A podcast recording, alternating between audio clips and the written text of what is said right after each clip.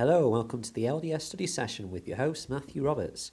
Today we are on, episode 100, sorry, 207, uh, and I wanted to have a little look at uh, a recent, well, very recent uh, guidance or guidelines or or information that the church has published uh, around about uh, tithing and finances uh, in the Church of Jesus Christ of Latter-day Saints.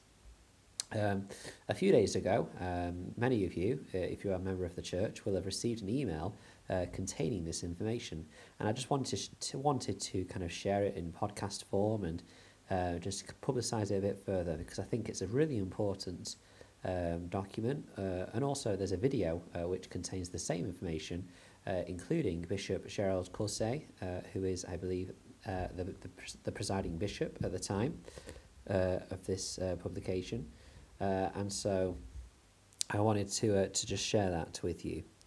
So um, it suggests or it puts forward uh, three, oh, sorry, not three, uh, six main ways that the church uses finances uh, that it um, brings in or, or is brought or is donated to it by the members of the church.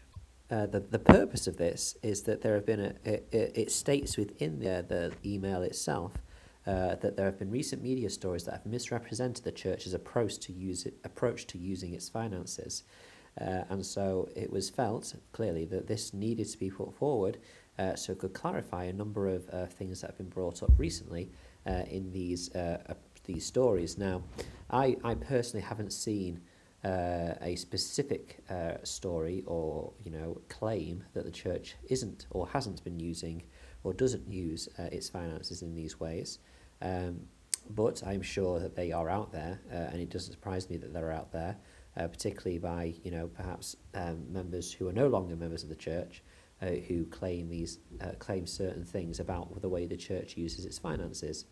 Now, what I'd like to point out here is as we go as we go through the six ways that the church uses its finances, uh, it doesn't uh, outline or state what donation is used for which. So, for example. Uh, it, the the first uh, uh, main way that the church uses its finances is to it, it is to help the poor and needy. Um, it says uh, in the uh, in the publication, Latter Day Saint Charities is a global program that primarily benefits those who are not Latter Day Saints. In times of need and during other emergencies, we partner with many global organizations like the Red Cross to provide assistance. Now, obviously, those uh, members of the church will know that in the most recent General Conference, uh, President Russell M. Nelson, in one of his main addresses to the church, spoke specifically and spoke um, uniquely on just LDS charities and the great work that's been done so far uh, in the decades that it has been set up now, uh, and you know what is in pl- in place now to help many millions around the world. Uh, and so this is one way uh, that the church uses these finances. Now, the reason why I say that, it, that, that they don't say, you know, which donations are used for what, uh, they don't state that a certain amount of tithing or a certain amount of fast offering or so on uh, is used for these things. But uh, these are the these out these outline the six ways that the church uses any finance that comes into it. Um, so yeah, there, there's been 2.2 billion in aid given to 197 countries since LDS Charities was created in 1985. In addition, through the church's welfare program, leaders of the faith's 30,000 plus congregation regularly help men, women, and children with food, housing, or temporal needs, totaling billions more dollars in assistance. So there's obviously LDS charities, but then there's also you know the, the donations that members give to help other members of the church through fast offerings and other donations. Uh, and that again goes into the billions. Uh, and so, you know, that is one huge thing that the church does. The second main way that the church uses its finances is the church builds temples and connects families through family history. Um, you know, this is a very another big one as well.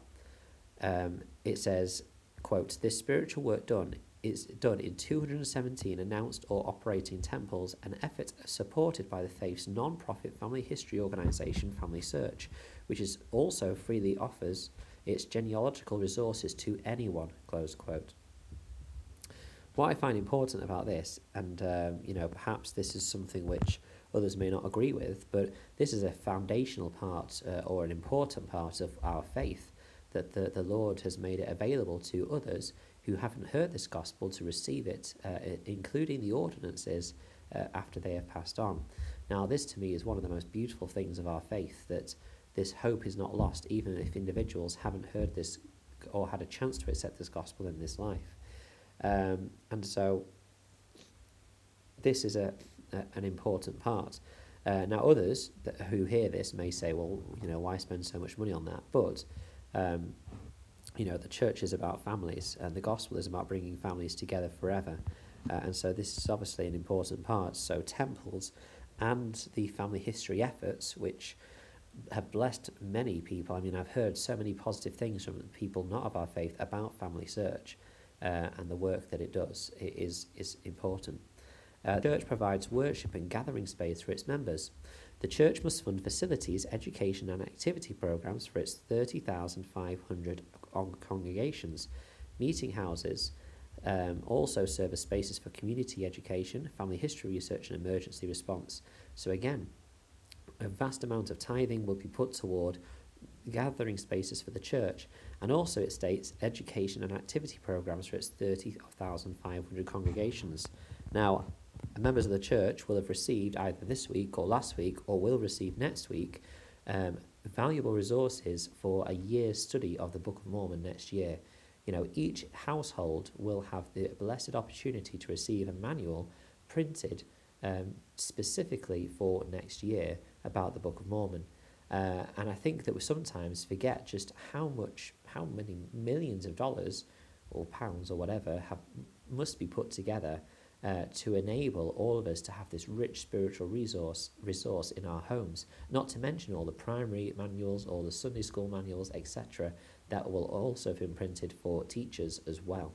Uh, and so, when we sit back and think about that, we are we are so blessed that we don't have to pay, you know, a certain amount each time for these things that we that we obviously are, we covenant and we promise to uh, to obey the law of tithing that we will be able to contribute that proportion of our in, increase uh, to the Lord and His work, and that goes toward the temples, the family history, the buildings, the the manuals, the education, just everything. You know, it, it's a wonderful opportunity to, to be able to be a part of, and we receive so much from that. Um, not to mention this, but also the church supports a global missionary program, uh, is another uh, main way, the fourth main way that the church uses its resources. Uh, 65,000 Latter day Saint missionaries are around the world preaching the good news of Jesus Christ, an effort that requires significant financial support from the church beyond the missionaries' personal or family contributions. The faith's ap- approximately 400 missions include mission homes, apartments, offices, and automobiles, all funded by the church. So, obviously, individual missionaries will have had some sort of uh, role in providing some amount for their mission, including their families, I'm sure, in many cases, will support them as well, and their wards will also support them. But beyond that, there are other things beyond a, missionary's individual contributions that needs to be provided for, and the church, through the donations it, it receives, uh, does that. Uh, the church also invests in education, um, and it talks about secular and spiritual learning. Um, that there are, there, are, there are ways that the church supports others to receive education, um, including its expen- expansive Pathway Connect program, which paves the way to a university degree for those with limited opportunities or resources. Uh, I think we, do, in the UK we, we don't tend to really see this um, in action very much, but I, I, I know I'm, aware that around the world, but the church is very uh, proactive in giving members who are unable to access kind of higher education opportunities, uh, this a way to be able to access these, um, which is a wonderful blessing for them and their families. Another way that the church uses its finances, and you know we shouldn't be surprised about this, uh, is that it teaches the principles that it teaches its members. There's a great quote here that says, quote, "The church follows the same sound financial principles it teaches its membership. It avoids debt, lives within its budget, and prepares for the future. Little wonder the pages of the Wall Street Journal recently praised Utah's strong eco- economy, in, economy, in part because of the state's predominant Latter-day Saint culture that encourages out-of-fashion virtues such as thrift, de- delayed gratification, and stable families. Close quote. Um, so yeah, that's you know there is probably after all is said and done some amount that may be left over, um, and yet um, it then uses it, these principles to to build a strong and stable future. Um, quote, yes, the church saves and invests its surplus pennies, a Deseret News op-ed concludes, but it also helps vastly reduce the debt of college students, gives to the poor regardless of background, and supports one of the largest non-governmental welfare programs in the country. Most importantly, it does this without enriching those at the top, close quote. Um, and I think that, I mean, obviously, even after this um, publication, this email, which interestingly, as I said, went out to every member of the church, um, even with this, there will still be some that, that um, suggest wrongdoing by, by the church or, or the members at the top, you know, um, that it, it may be like a pyramid scheme, that those at the top are blessed more. But actually, it, it could be further from the truth. Um, but uh, no matter what, um, you know, publications or um, assurances are given by the church, there will always be those that question and throw it into doubt. But I think that it, you know, the fact that this has been addressed and that this has been sent out to all members indicates an importance for every member to, to be to know um, and understand how the church uses uh, it, the finances that are so willingly donated by members in those main six ways. Uh, and so that is, um, I'm grateful for that.